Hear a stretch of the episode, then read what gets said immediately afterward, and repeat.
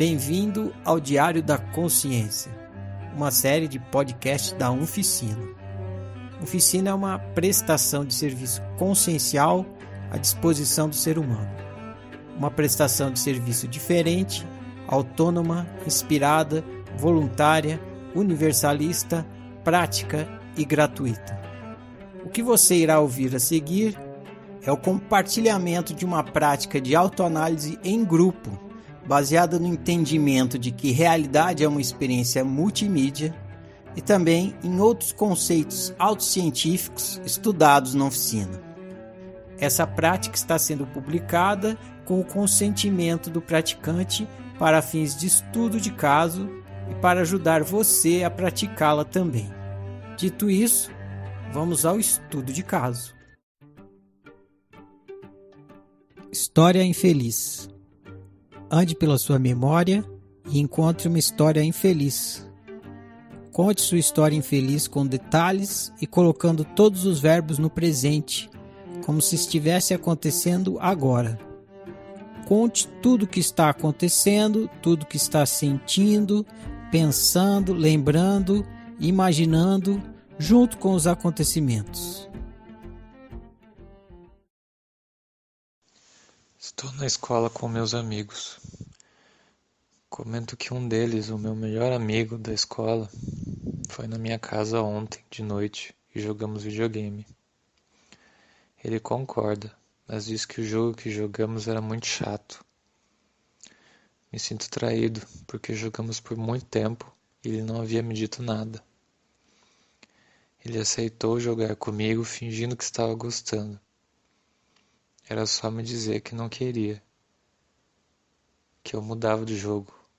E agora ele diz aos nossos amigos que eu gosto de um jogo chato. Mas logo essa decepção passa. Após um tempo, marcamos de nos vermos novamente. Dessa vez eu vou na casa dele. Estou animado porque acredito que será divertido. Ele tem um PlayStation, enquanto eu tenho um Nintendo 64. Por isso eu gosto de visitá-lo. Ele tem uns jogos legais que eu não posso jogar, porque eu não tenho o mesmo videogame. Ao chegar lá, sou surpreendido pelo fato de que um outro amigo dele, desconhecido por mim, já está lá. É um rapaz mais velho que nós. Meu amigo me apresenta a ele dizendo que sou filhinho de papai e que meus pais me dão tudo que eu quero. Nem suspeitava que ele pensava isso de mim, por isso me sinto surpreso e magoado. O amigo do meu amigo parece ser mais sabido das coisas engraçado. Parece sempre saber as coisas certas a serem ditas. Fica claro para mim que meu amigo admira muito. Fico mudo o tempo todo, apenas observando os dois falarem. Não sei como interagir com eles. Isso acontece bastante comigo principalmente com desconhecidos. Em certo momento, a mãe de meu amigo nos pede para irmos comprar algo numa loja próxima ao condomínio deles. Ela pede que ele segure na minha mão para atravessar a rua. Entendo que ela pensa que eu sou mais crescidinho e sei atravessar. Mas na verdade nunca atravessei a rua sozinho. Sou ainda mais inexperiente. Meu amigo apenas tira sarro dela. Ele é descolado demais para segurar na minha mão. Até eu não quero segurar na mão de ninguém, mas fico apreensivo com essa aventura perigosa que iremos empreender. Tudo dá certo na ida. Compramos o que é para comprar. Na volta, no entanto, acontece uma daquelas cenas clássicas de atravessar a rua. O carro vem meio rápido. Eu hesito em atravessar enquanto os outros dois correm e passam sem problemas. Vendo que fiquei para trás, eu tento correr atrás do prejuízo, mas é tarde. O carro tem que frear para não me atropelar. O motorista parece me xingar enquanto meus companheiros tiram sarro de mim.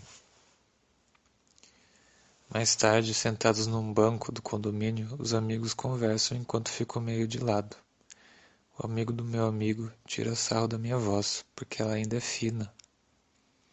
Ainda tenho voz de criança. Me sinto muito mal. De noite, o rapaz vai embora e sobramos eu e o dono da casa. Assistimos TV com o seu pai na sala. Penso constantemente em falar para o meu amigo de jogarmos aquele jogo legal de aventura e motos, mas não consigo. A voz não sai. Me sinto bloqueado. Imagino que ele não queira jogar. Ele apenas olha entediado para a TV. Aceito minha sina de apenas olhar para aquela tela como se em coma. Não é meu lugar escolher o que fazer. O pai pergunta por que estamos ali apenas assistindo. Agora que o fulano foi embora, não tem mais nada para fazer, o meu amigo responde. Me sinto um nada, incapaz de proporcionar diversão para meu amigo. Sinto que sou sem graça e que tem algo de errado comigo, como vi, como vi várias vezes ao longo do dia. História feliz. Reconte sua história infeliz, transformando-a em uma história feliz. Use os verbos no presente como se estivesse acontecendo agora. Estou muito animado porque vou visitar meu amigo hoje. Ao chegar na casa dele, sou recebido por um outro cara que eu não conheço. Meu amigo me apresenta a ele, dizendo que sou o melhor amigo dele e que tenho vários jogos divertidos na minha casa. Juntos, nós três jogamos videogame a tarde inteira. Até vamos a um bar comprar um negócio em certo momento. Vejo que vou ter que atravessar a rua, mas tomo coragem e faço isso sem medo.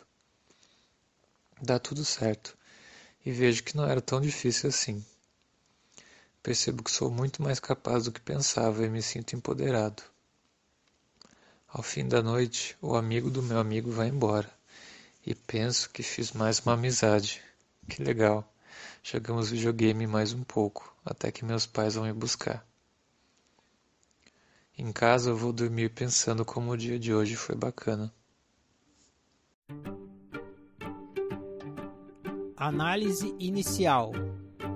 Faça uma reflexão sobre tudo que contou até aqui. Se pergunte: qual é a história que essa história tem para me contar? Que essa história tem para me ensinar sobre o ser humano, sobre minha pessoa e sobre viver bem?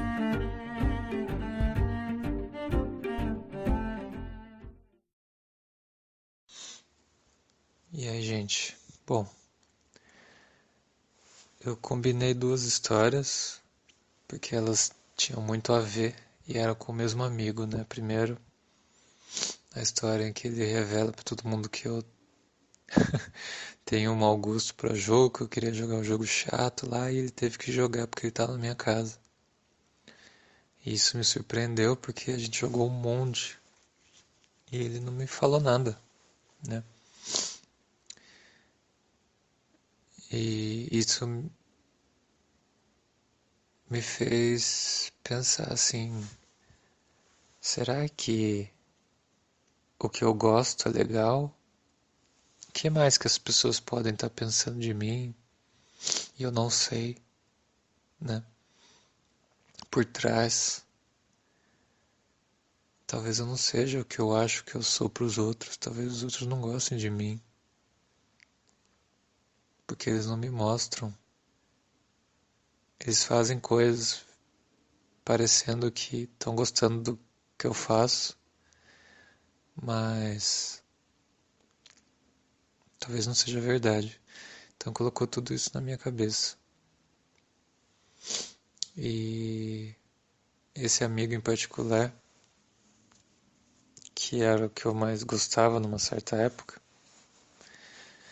eu lembro, eu tenho a memória de quando eu escolhi que eu ia me aproximar dele, assim que eu me mudei para aquela escola. Porque ele parecia ser a pessoa mais popular da classe. E talvez fosse. Acho que entre os meninos ele era. E porque ele era engraçado, tal, divertido, carismático, desenhava bem. Ele tinha um ar assim independente. Ele não era igual às outras crianças assim que eram mais infantis. Ele tinha um, um ar mais velho, porque ele vivia com os meninos mais velhos do condomínio dele. E, e essas características me chamavam a atenção, né? Porque eu queria ser. Então ele era avançado para a idade, né? Enquanto eu, como mostrado na parte do, da atravessar a rua, eu me sentia atrasado. Então eu queria ser avançado, queria ser no mínimo né, igual aos outros, só que ele ainda parecia ser mais que os outros. Então tinha toda essa essa comparação aí e essa hierarquia, né? A gente vê bastante, pelo menos eu via na escola e na faculdade e a gente tem assim nos filmes, nas séries, né, na cultura em geral, esses amigos que tem um amigo que é mais popular e é mais atraente e o outro amigo que é mais feio, né, menos popular, menos atraente. E os dois andam juntos. E tipo um Batman e Robin, né? A gente vê inclusive com meninos isso, né? Bastante. Talvez até mais que com meninos. E eu era um desses, eu era o Robin da, da amizade, só que eu só tomava, né? Na verdade a gente tinha momentos assim de amizade real. Só que eu lembro bem desses momentos que me machucaram, porque né, ele me via como menor ele tinha críticas, só que ele não mostrava para mim, ele só mostrava nos momentos que era para falar para os outros. E isso fazia ele se sentir melhor. Né? Isso fazia os outros me verem menor para todo mundo se sentir melhor do que eu e se sentir bem daí. E é isso que eu mais me lembro dele, que mais me marcou na nossa amizade. E se ele era isso para mim, esse outro amigo mais velho era para ele, né? E aí quando eu fui na casa visitar o meu amigo e vi os dois juntos, eu vi os dois contra mim. É um complô assim para os dois se sentirem melhor do que eu. E eu comprei essa ideia, né? Porque eles sabiam o que falar, eles eram engraçados e eu não me sentia assim. Eu, eu não, sabia o que dizer, eu era mais quieto.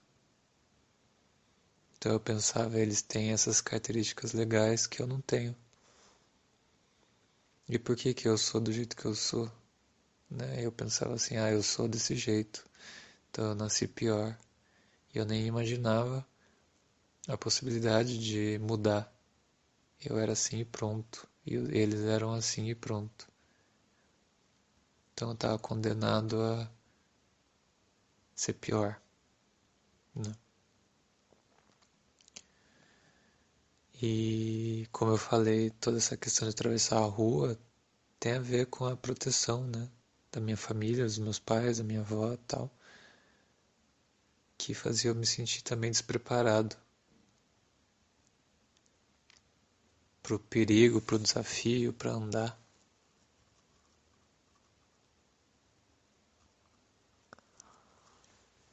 E.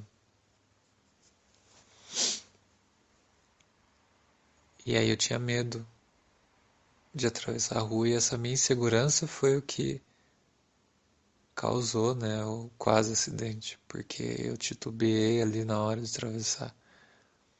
Eles correram e eu comecei a correr, mas aí eu meio que parei. Eu não lembro muito bem como foi a coreografia, mas eu lembro que foi a minha hesitação, e às vezes acontece, né, da hesitação causar um, uma pequena confusão ali. Mas o motorista parou. E eu não lembro muito bem se ele teve alguma reação, mas eu fiquei pensando, né, que ele deve ter ficado bravo comigo, já imaginando o, o julgamento do outro. E é bem simbólico desse amigo do meu amigo ter falado da minha voz, né? De ser uma voz de criança, uma voz fina, de não ter se desenvolvido ainda a minha voz, ainda não tinha crescido, né? Não tinha evoluído ainda. É, uma, é um símbolo para a história toda, né? E no fim, eu me neguei, eu neguei a minha vontade de de jogar com meu amigo porque eu eu acreditei que não tinha nada para ser feito, que a situação era aquela e era chato e e tinha que fazer tudo o que o meu amigo queria, que era assistir TV. Ele que ditava e eu não podia nem, né, na minha cabeça sugerir alguma coisa para ser feita, não podia ter uma ideia. Eu fiquei tão brochado de novo, né, assim como na na vez da fazenda, lá na vez da, do shopping, eu fiquei tão brochado que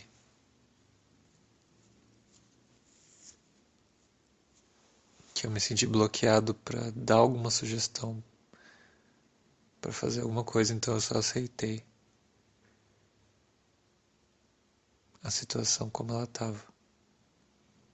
Não fiz nada para mudar e fiquei naquele marasmo ali, né?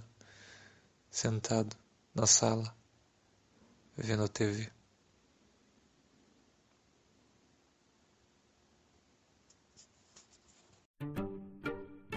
Feedback coletivo.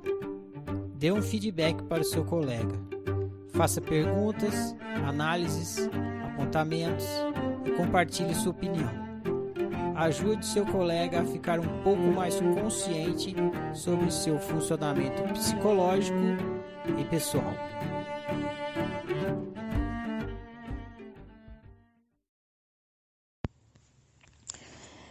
Bem, Tiago, essa tua história, ela, você relata um dia inteiro, né, de confirmação de tudo que você não queria ser considerado aquele que não não sabe escolher bons jogos, não é descolado como eu, teu amigo.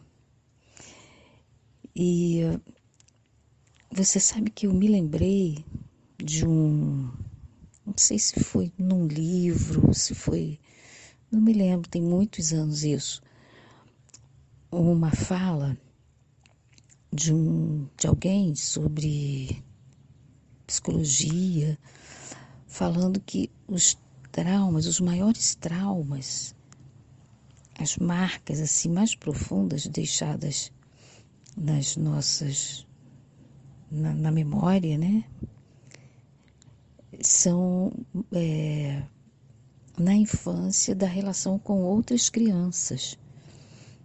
Olha que interessante. Você já ouviu falar alguma coisa sobre isso?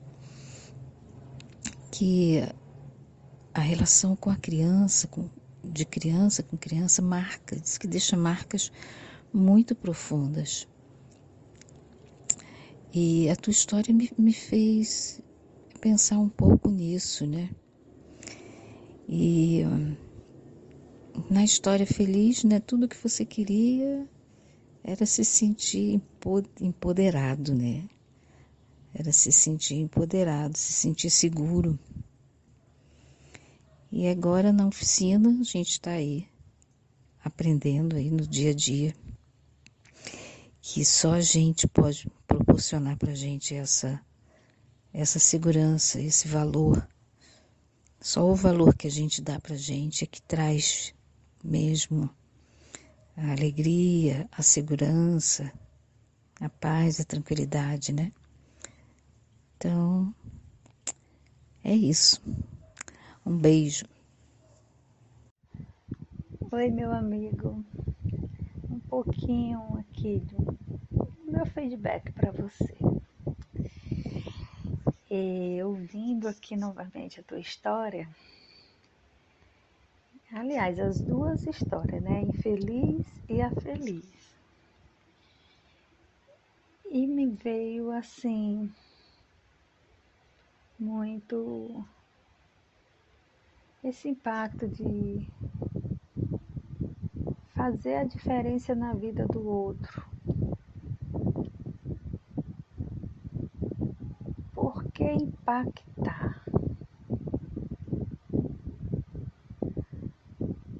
Por que chamar atenção? Por que, é, é, por que ou para quê? O porquê ou para quê nesse momento, para mim é irrelevante.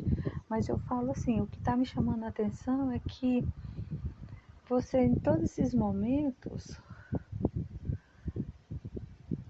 é sutil, né? Já na história feliz, mas na infeliz a gente vê bem que você quer ser notado,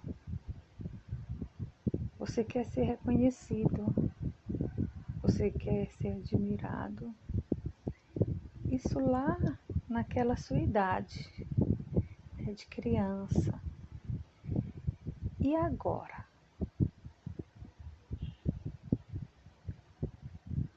Eu senti assim como se fosse, não sei bem essa palavra saudade.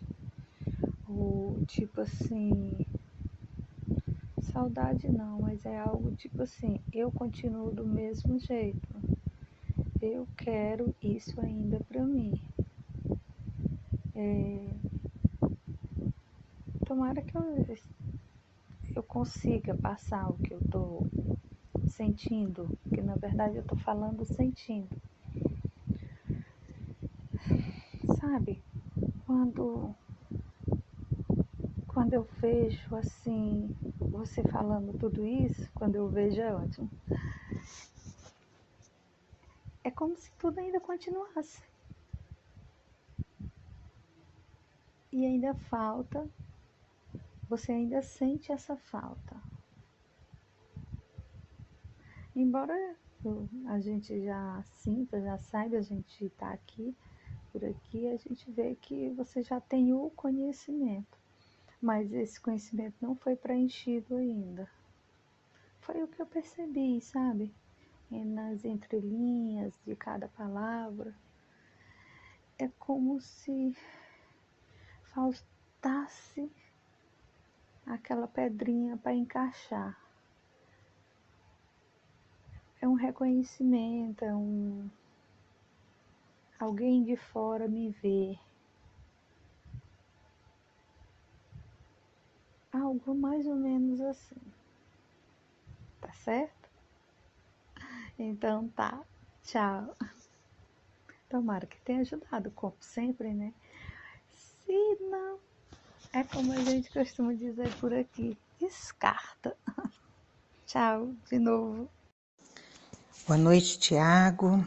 Vamos ao feedback, né?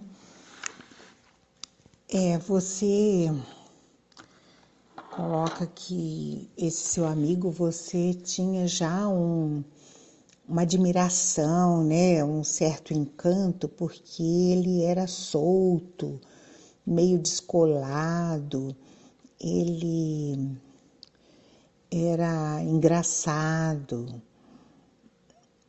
ele fazia coisas que para você é, você se compara, se comparava com ele e aí sentia que a sua particularidade, né, é, era diferente. Enquanto ele era engraçado, você era quieto. Mas essa comparação, como você admirava isso, e, e talvez eu vejo que justamente por ser mais difícil para você, você ficava nessa comparação, querendo é, ser de uma maneira que você não era e você não admirava em você o que você era. Você queria que ser como ele era. Então, aí fica difícil. E eu conheço muito bem isso, sabe? Por que será, né? Por que será? É, eu sempre me vi assim. A primeira vez que eu encontrei com o Ferrari foi até num, num grupo anterior à oficina. E eu gostava de ver, de ler as coisas dele que ele publicava lá no grupo. De todos ali do grupo, o que mais me identificava era com ele. Tanto é que quando ele saiu, eu falei, tô junto, só me ensina como é que eu faço, porque eu não, não lido bem com a internet e tudo mais. Mas veja bem, quando eu encontrei com ele, é, encontrei com um grupo, né? E ele e eu olhava para ele lá de longe, assim, ele estava lá conversando com os outros, e eu olhava de longe, tinha tanta vontade de falar, falar o quê, Tiago, que não saía nada, né? Então eu nem cheguei perto, porque quando cheguei assim, era todos os outros em volta e eu calada, porque eu não tinha nada para falar. Por quê? Porque tudo que eu falasse, eu me comparava com ele. Achava ele um cara tão inteligente.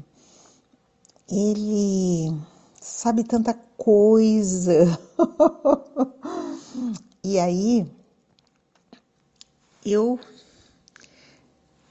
como, né? Eu não, não posso ser Ferrari. Ferrari é Ferrari, Lídia é Lídia, né? Mas eu sei como isso é difícil, para mim ainda é difícil isso. Mas isso acontece porque a gente admira no outro, tudo bem. Se parasse por aí, né? é, admirar com o outro, aprender com o outro, dar risada com o outro, que é engraçado e tudo mais, beleza. O duro é que a gente se compara e quer colocar o pé 40 dentro de um 34, né? é a mesma coisa, quer se amordaçar, quer se estrangular, quer fazer forjar ali no fogo para se transformar cópia do outro, impossível, né? Isso traz uma dor enorme, né? Banana não vai ser laranja, a não ser que seja um monstro, né? Uma balaranja, balanja, bem monstruosa. Então, porque cada um é um. E, e isso faz a gente sofrer muito, e você mostrou esse sofrimento, essa inadequação. Aí o seu amigo é, ele tinha o interesse com você, porque senão não tinha convidado você para a casa dele, né? Mas daí ele já tinha convidado outro também. E parece que os dois eram faziam um par, eram soltos, engraçados, e você ficou quietinho. Porque é o seu jeito de ser, né? Ficou mais quieto, ficou observando tudo.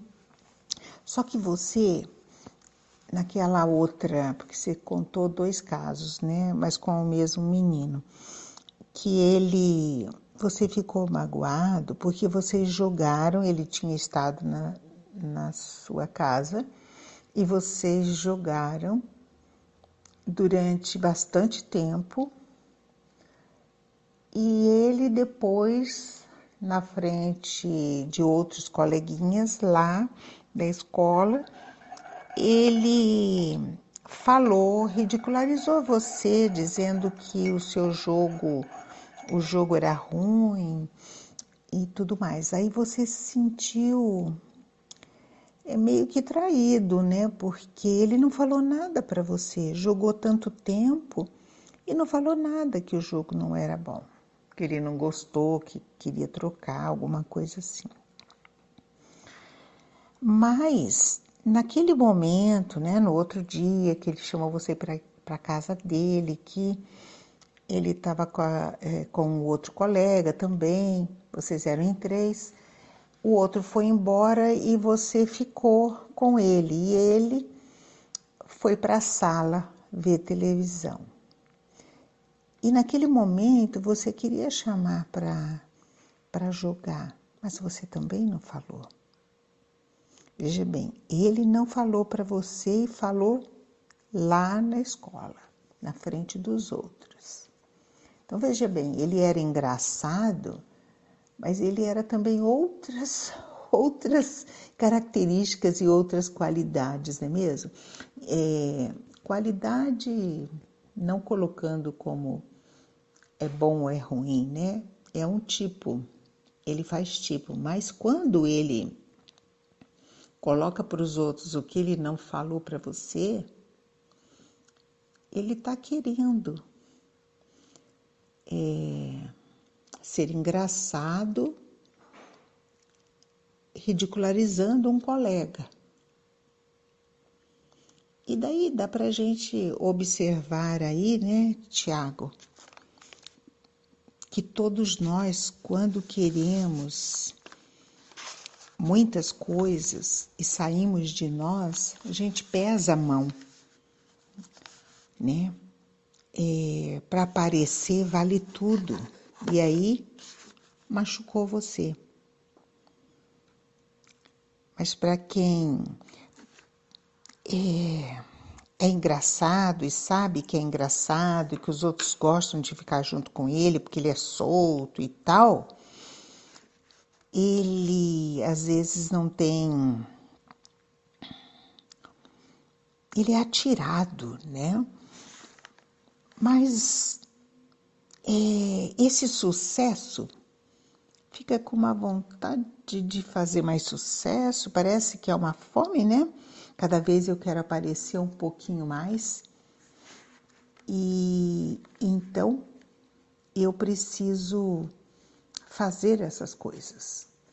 E daí dá para gente ver que nem o menino descolado é tão seguro de si.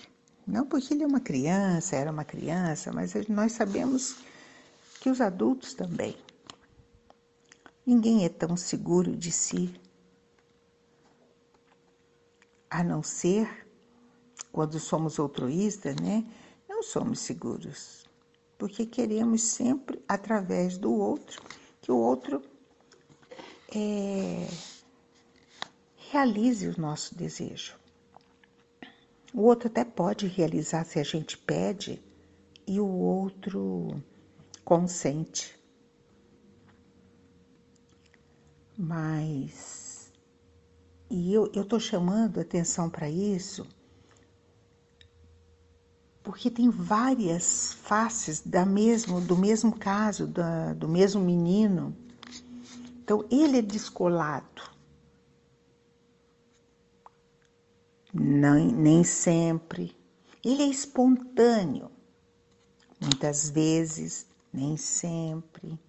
Então, nós também somos inseguros aqui, somos mais seguros ali cada um é diferente, tem, tem as suas, é, os seus lados, as suas faces, né, facetas, as suas características.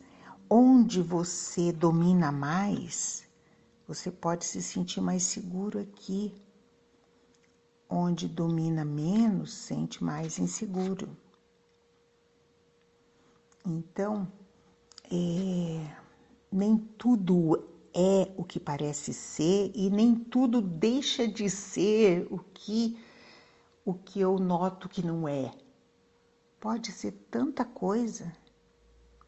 Agora, saber do outro não nos leva muito, é, muito longe, né?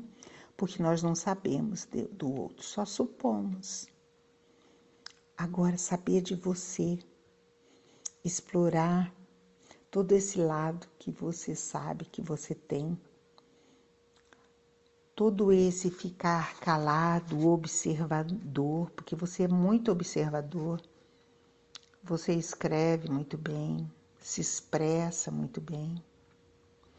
Então, explorar todo esse lado para você ir ganhando confiança em você e olhando tudo, todo esse universo que a partir daí pode se revelar para você. E certamente se revela para você.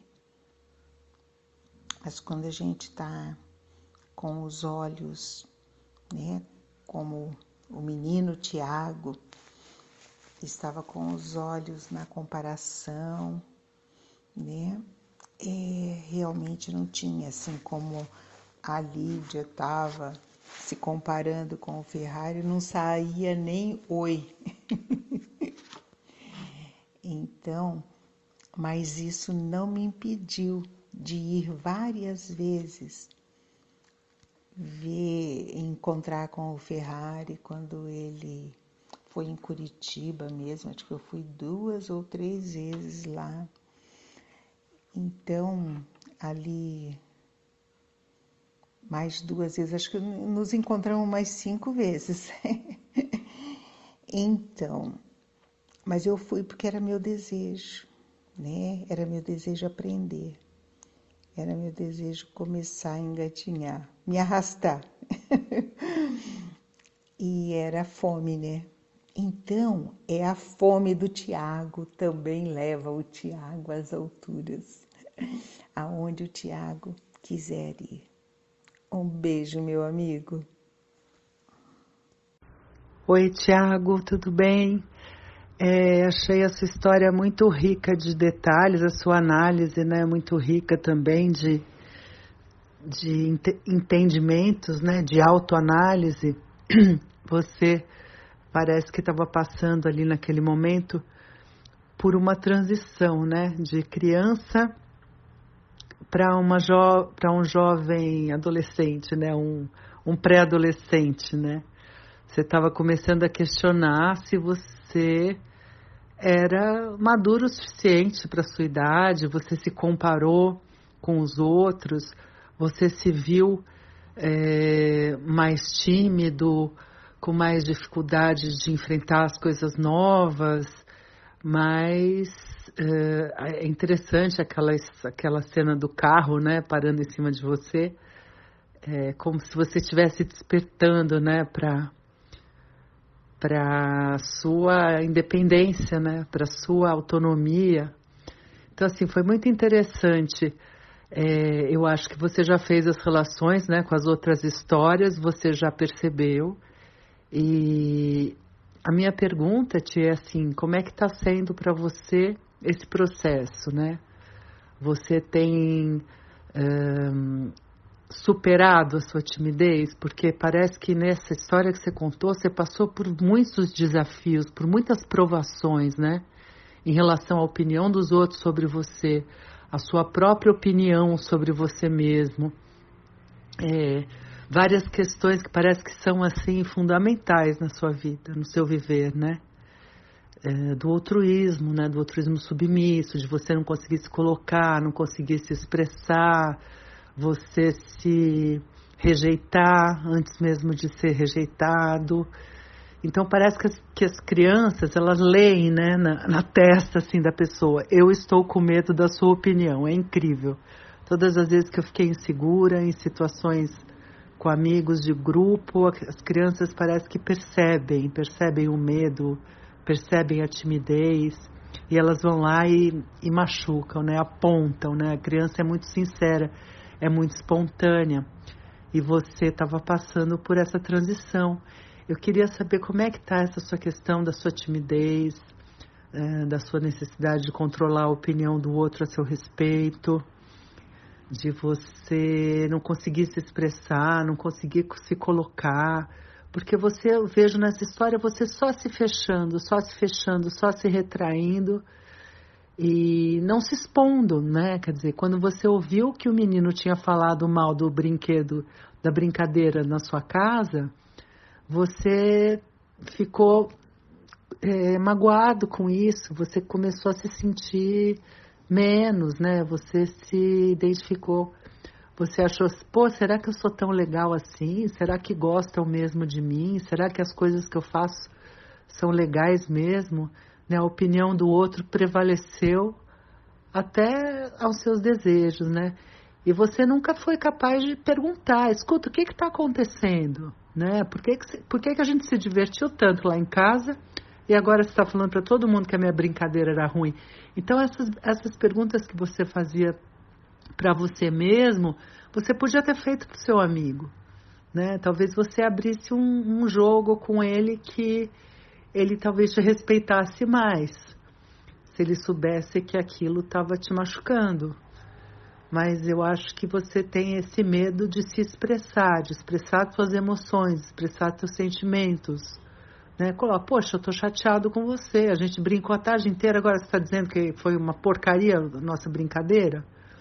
Entendeu? Chamar na chincha mesmo e se colocar, né? Se abrir. E parece que você não. Quando vem uma crítica, isso te magoa muito, te, te machuca muito e você fica realmente se sentindo inferior aos outros, né? É, eu quero saber como é que está isso hoje, Ti. Como é que está a sua timidez hoje? Como é que está essa introspecção toda? Você já consegue se colocar nas situações? Você já se permite falar, poxa, vamos brincar em vez de ficar vendo esse, essa televisão aqui, parado, se sentindo mal, né? E se você já, já tem condições de ter um diálogo, assim, cara a cara, entendeu? Falar e ouvir, né, também, porque o outro talvez tenha alguma coisa importante para te dizer, que você possa melhorar, que você possa crescer, que você possa evoluir. Então a coisa eu acho que está bem aí, na sua voz, sabe? Foi isso que você colocou, a minha voz, né? Você falar pela sua própria voz, pela sua própria palavra, né? Você ter, se autorizar a ter uma voz de adulto, uma voz madura, uma voz de quem tem condições de ter um diálogo e se colocar. Né? Eu acho interessante você ter trazido esse aspecto da sua voz, né? Porque a nossa voz é a nossa forma de, de expressão, né, do mundo. É como a gente fala da gente, né? E eu acho que é isso que está preso aí dentro. Você precisa soltar essa voz, Ti. E me conta então como é que você tem soltado, como é que tem sido essa experiência de quebrar com essa crença de que você não pode se expressar, que o outro é que determina se você é legal ou não. Como é que anda a sua autoestima, como é que anda a sua segurança, como é que anda seu amadurecimento também. Você não se sente mais um menino é, desprovido de qualidades e, e covarde, medroso. Você já passou dessa fase? É isso, querido. Beijos. Olá, Tiago. É, escutando o seu sua análise inicial, o feedback que você fez para você mesmo, é, você acabou até encontrando mesmo a raiz da, da questão que vem mesmo da do cuidado excessivo que a sua família fazia com você, da sua avó também. Não sei se você era o único neto ou o primeiro neto ou o neto mais próximo. Então, a raiz você conseguiu identificar do como foi que surgiu várias questões suas. E mas também é, olhar no sentido de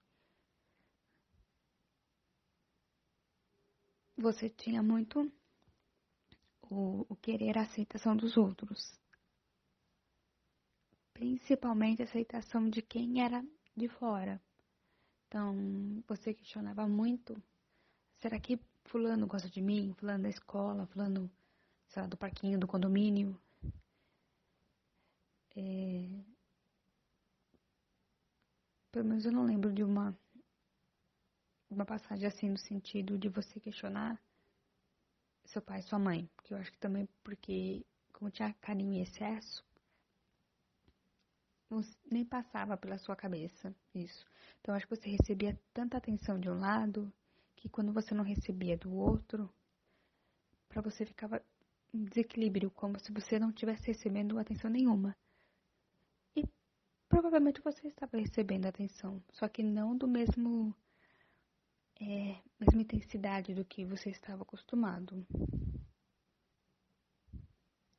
De ter sempre alguém é, te ajudando a fazer algo.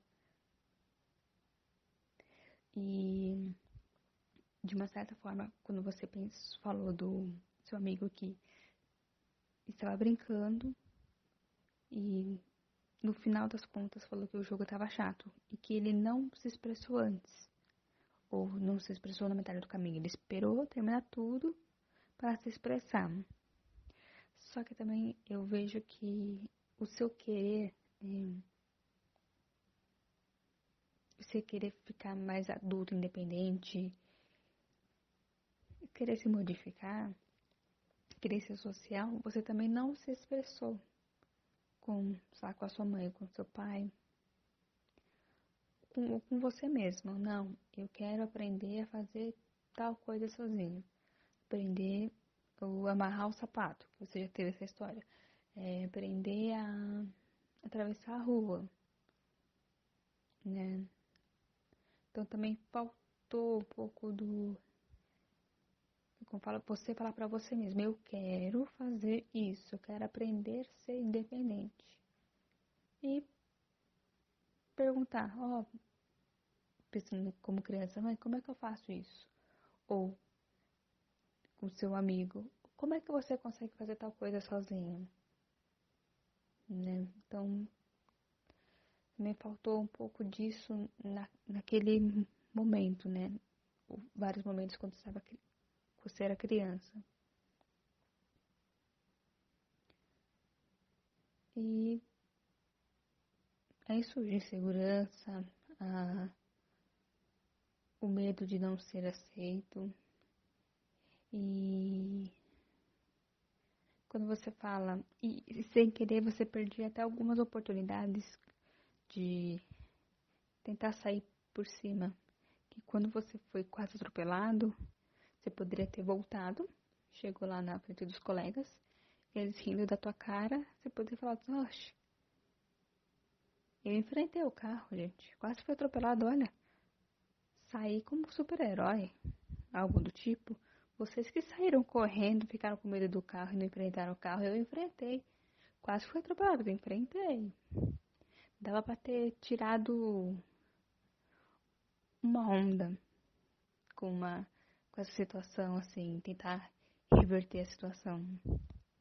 E no caso do seu amigo, é, ele tinha muita influência de quem era mais velho, então ele usava em você e nos outros o que ele aprendia com os mais velhos e que provavelmente os mais velhos faziam com ele. Então ele te reprimia porque provavelmente faziam isso com ele. Então ele era o maior em cima de você porque ele sabia usar isso.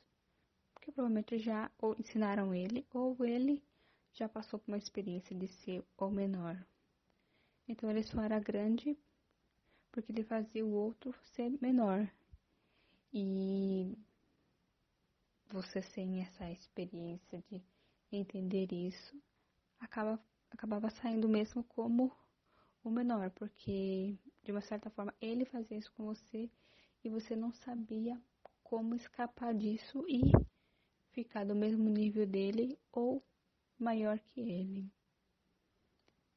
Então é bom só analisar se em situações mais adultas de hoje ainda tem esse questionamento que você faz com você e ou se você consegue ou não é, sair, dar um jeitinho de, de sair por baixo, sair por cima de alguma situação não legal. Oi, Tiago, bom dia. Então, Tiago, eu identifiquei três momentos de sofrimento seu. O primeiro foi quando o teu amigo tira um sarro de você na frente dos seus amiguinhos, falando que foi na tua casa jogar e o teu jogo era chato. É, ele foi falso com você, porque ele não falou nada lá na hora do jogo, mas na hora que estava na frente dos amiguinhos para se mostrar, ele falou que, teus, que os teus jogos eram chatos de jogar. Depois, no segundo momento, quando a mãe dele pediu para ele segurar tua mão para atravessar a rua, ele foi debochado também, embora você deva, deveria ser um pouco mais maiorzinho que ele, né, de tamanho.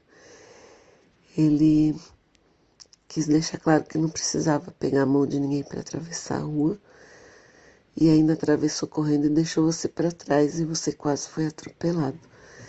Em vez de te ajudar, ele ficou do outro lado da rua tirando sarro de você, junto com o amiguinho dele. Amigo mais velho, mais descolado. E por último, quando eles tiraram, quando ele tirou sarro da sua voz de criança. Então, tudo indica aí que o seu desejo era de reconhecimento e validação. Você não queria ficar abaixo. E no primeiro momento você disse que ele era o seu melhor amigo. Então, no mínimo, você esperava de volta a reciprocidade dele ou seja, reconhecimento e até uma mesma valorização da sua parte, assim como você demonstrou por ele. E ele desprezou isso. É, no momento que ele correu e te deixou para trás na rua, também, aí você se sentiu inferiorizado, porque você disse que ele ele demonstrava ser bem esperto e até descolado, porque ele tinha um, um PlayStation já, na época, não, não lembro o nome dos joguinhos, mas ele tinha um jogo que você não tinha. Tinha amizade com um garoto mais velho. E no final ainda tiraram o sarro da sua voz de criança. Então, aí eu percebi que você foi magoado na sua honestidade, na sua honestidade afetiva. Então aí foi um altruísmo submisso afetivo. E a comparação que você fez também com o colega de ele ter um jogo melhor, um amigo mais velho, ser descolado. Aí rolou uma comparação e, e também é, isso eu vejo como é, outro valor. Ou seja, você precisava de uma afirmação aí e você não viu esse valor em você, mas viu no colega. É, bom, de momento é isso tá, Tiago? E a pergunta, queria saber como que você tem lidado com isso daí para frente e se você trouxe isso para sua vida adulta. A questão de precisar da validação né, do outro afeto, do outro valor. E se você ainda se compara, quando você admira alguém, é, se você ainda faz essa comparação no sentido de sentir menos que a pessoa.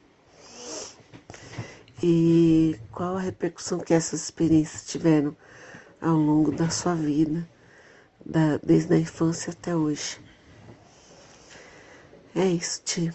Um abraço para você, tá? Bom dia.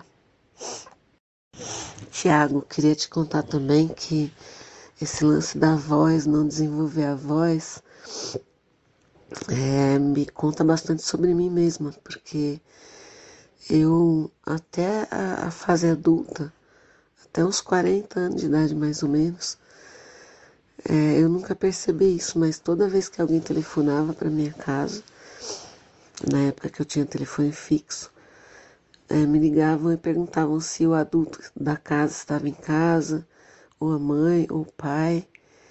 E eu falava assim: não, sou eu mesmo, pode falar comigo. Mas é, tudo levava a entender que a minha voz, do outro lado da linha, parecia a voz de uma criança. E uma vez eu até fiz uma gravação para constatar isso e, e confirmei.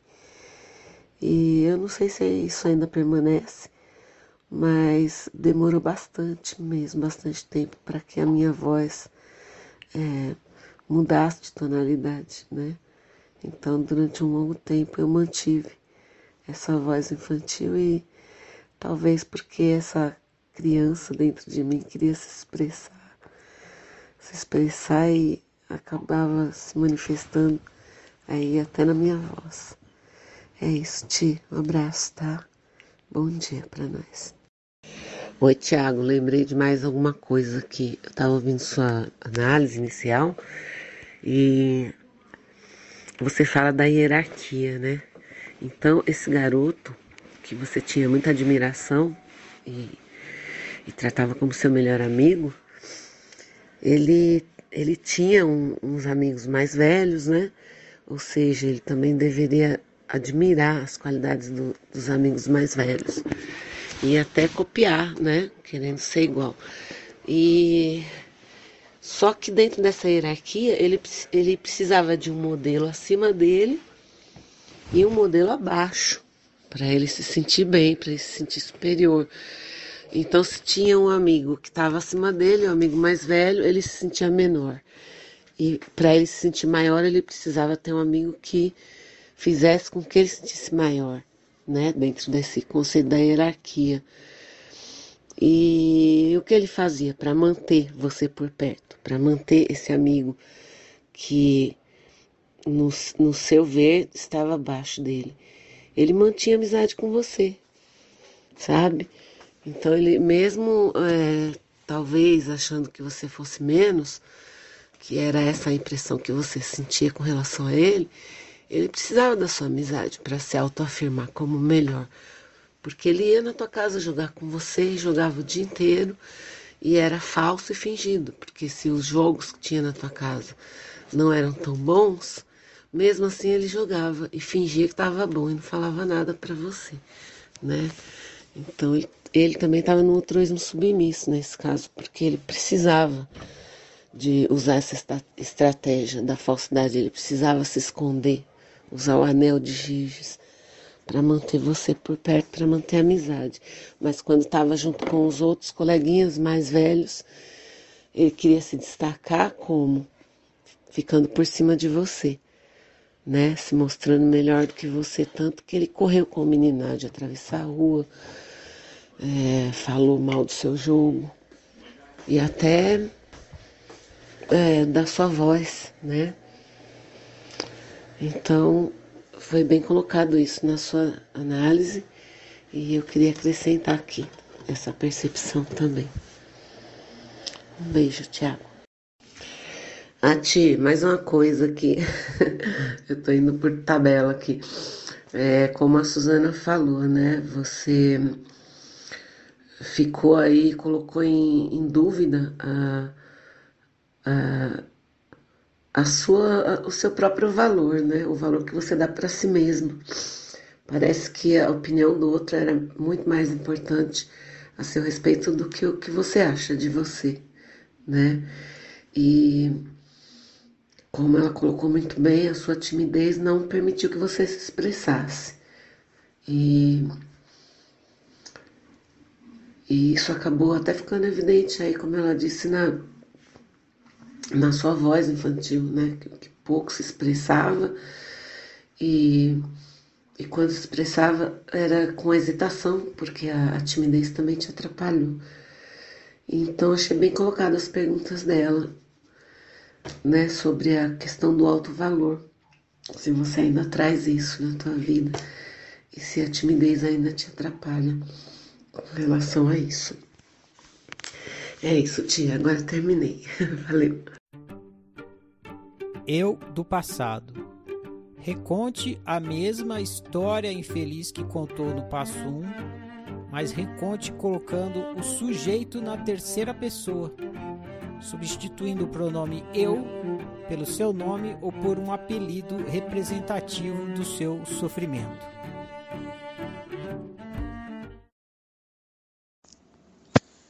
Atrasado está na escola com seus amigos.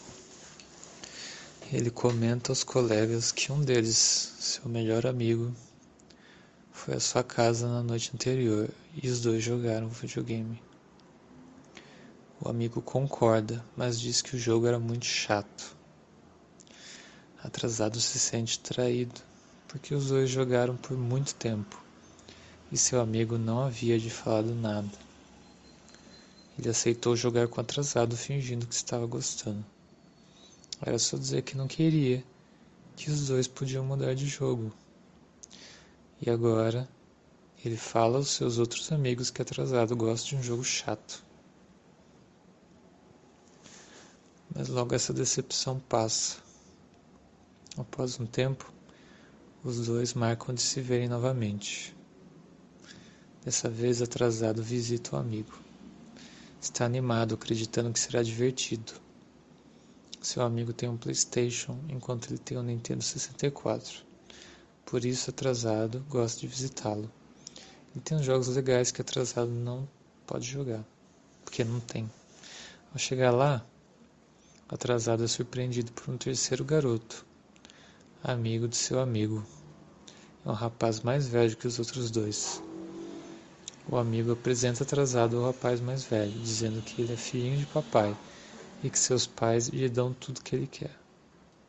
Atrasado não suspeitava que ele pensava isso dele, e por isso se sente surpreso e magoado. O rapaz mais velho parece ser sabido das coisas engraçado. Parece sempre saber as coisas certas a serem ditas. Fica claro para atrasado que seu amigo admira muito. Atrasado permanece mudo o tempo todo, apenas observando os dois falarem. Não sabe como interagir com eles. Isso acontece bastante com ele, principalmente na presença de desconhecidos. Em certo momento, a mãe de seu amigo despede para irem comprar algo numa loja próxima ao condomínio onde moram. Ela pede que o amigo segure na mão de atrasado para atravessar a rua. Atrasado entende que ela pensa que ele é mais crescidinho que sabe atravessar. Mas na verdade ele nunca atravessou a rua sozinho. Ele é ainda mais inexperiente que o outro. Seu amigo tira sarro da mãe. Ele é descolado demais para segurar na mão de alguém. Atrasado também não quer segurar na mão de ninguém, apesar de ficar apreensivo em relação a essa aventura perigosa que irão empreender. Tudo dá certo na ida, compram o que foi pedido. Na volta, porém, acontece uma daquelas cenas clássicas de atravessar a rua. O carro vem meio rápido e, atrasado, hesita em atravessar, enquanto que os outros dois correm sem pestanejar e passam sem problemas. Vendo que ficou para trás, o atrasado tenta correr atrás do prejuízo, mas é tarde. O carro tem que frear para não atropelar. O motorista parece xingá-lo enquanto seus companheiros tiram sarro. Mais tarde, sentados num banco de condomínio, os amigos conversam enquanto o atrasado fica meio de lado. O garoto mais velho tira sarro da voz de atrasado porque ela ainda é fina. Ainda tem voz de criança. Atrasado se sente diminuído. De noite o rapaz vai embora e sobra um atrasado e o dono da casa. Os dois assistem TV na sala com o pai do amigo. Atrasado pensa constantemente em convidar seu amigo para jogar aquele jogo legal de aventura e motos, mas não consegue. Sua voz não sai. Ele se sente bloqueado. Imagina que o amigo não queira jogar, uma vez que apenas olha entediado para a TV. Atrasado aceita sua sina de apenas encarar aquela tela como se em coma. O pai de seu amigo pergunta por que estão ali, apenas assistindo. Agora que o fulano foi embora, não tem mais nada para fazer, o amigo responde. Atrasado se sente um nada, incapaz de proporcionar diversão para seu amigo. Sente que é sem graça e que tem algo de errado com ele, como pôde constatar várias vezes ao longo do dia. Eu do futuro. Entre no túnel do tempo e volte até o momento em que termina a história infeliz.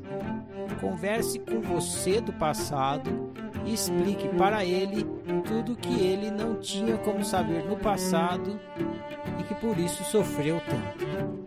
Transmita para você do passado toda a lucidez que você do futuro adquiriu e tem atualmente sobre o que é ser humano e sobre como lidar bem com aquele tipo de situação e outras situações similares que você do passado viverá no futuro.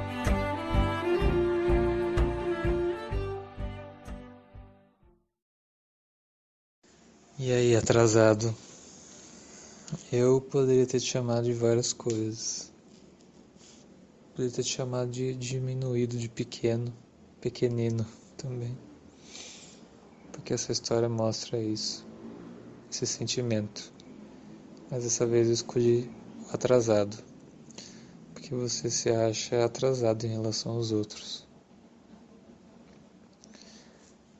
Vamos por partes para a gente ver o que a gente consegue aprender sobre você nessa história.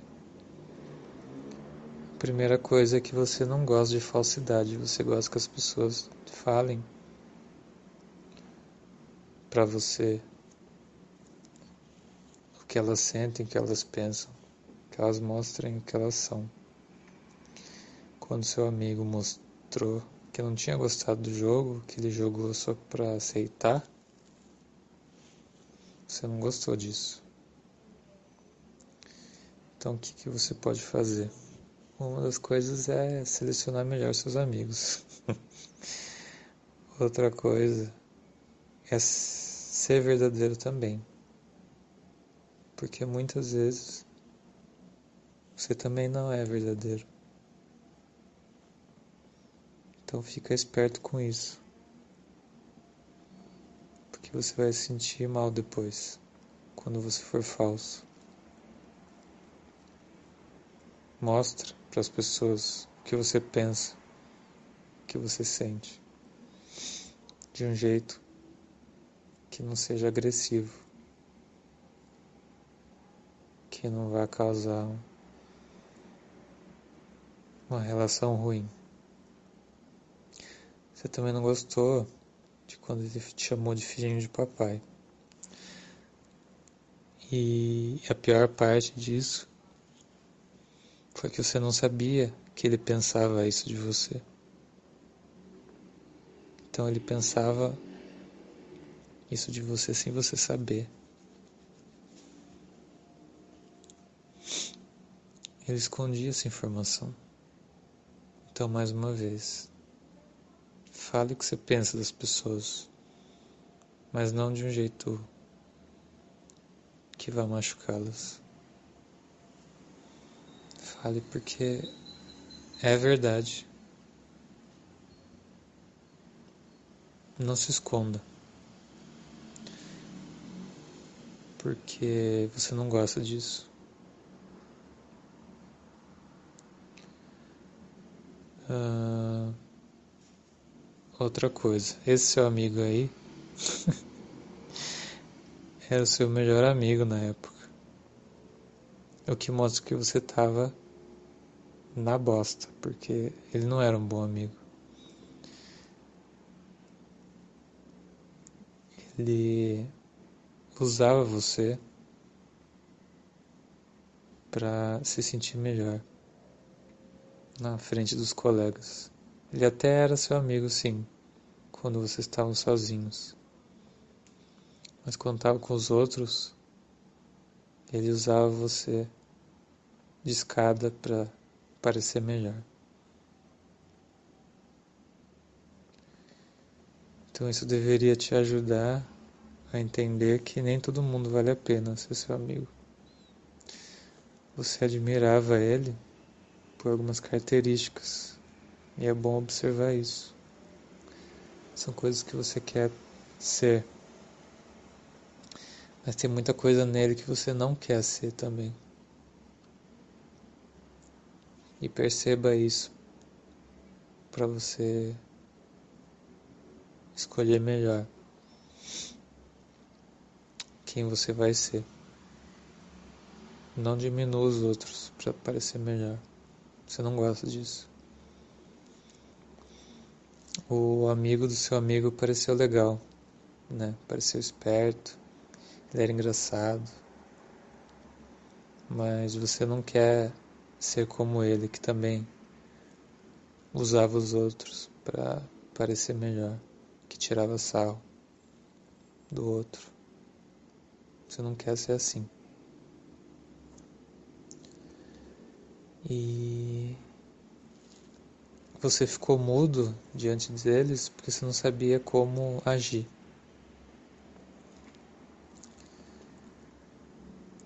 E isso é uma coisa que você faz bastante. Você no futuro você vai descobrir que ninguém na verdade sabe como agir. Os outros agem naturalmente, não porque eles saibam as regras, mas porque eles deixam rolar. Eles só falam e você pensa demais.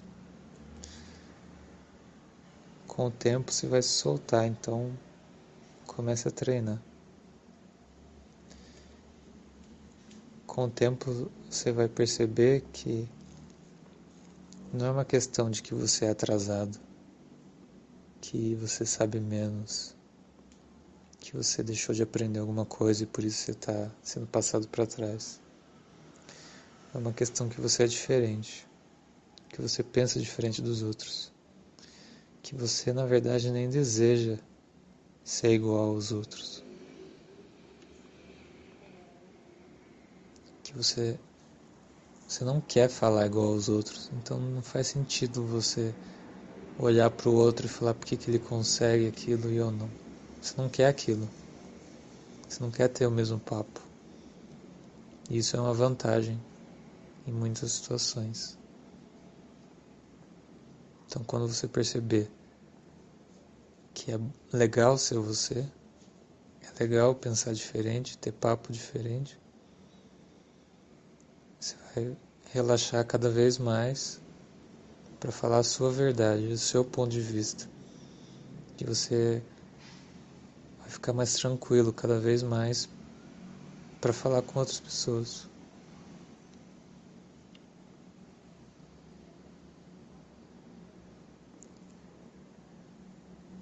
Seu medo de atravessar a rua também é porque você acha que você não está preparado para atravessar. Isso vai acontecer em vários, várias áreas da sua vida. Porque você foi criado numa redoma de vidro. Seus pais achavam que ninguém pode sofrer, nem um tiquinho que seja. Então eles vão dar tudo na sua mão. Você é um filhinho de papai. Mas tudo bem. Não quer dizer que você é pior que os outros. Só significa que você tem que ter mais experiências.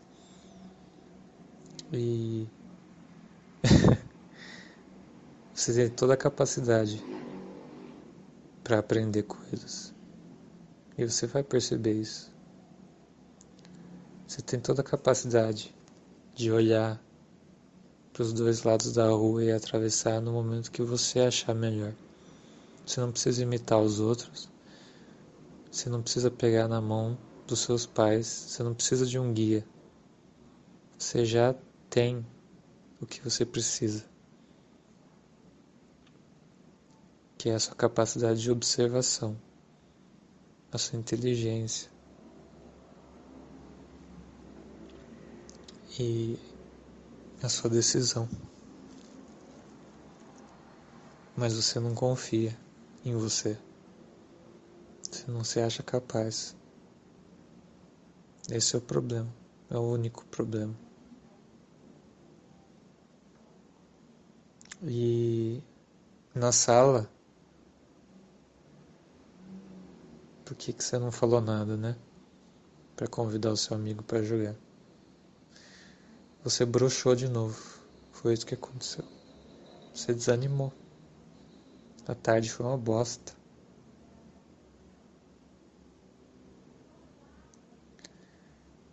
Você podia ter aproveitado melhor. Mas eu entendo, você estava se sentindo mal. Só lembra que os momentos passam e não voltam mais. Entendeu? E eu entendo talvez que você não queira jogar com esse seu amigo mais. Nesse caso específico, eu não vou dizer que você estava errado em não fazer nada. Mas não desperdice as chances.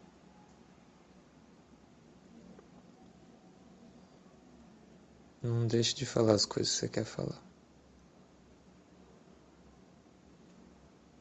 E, mas também não se bata quando você não conseguir falar. Se entenda. E dê o seu melhor. É isso. Falou. A gente se fala de novo.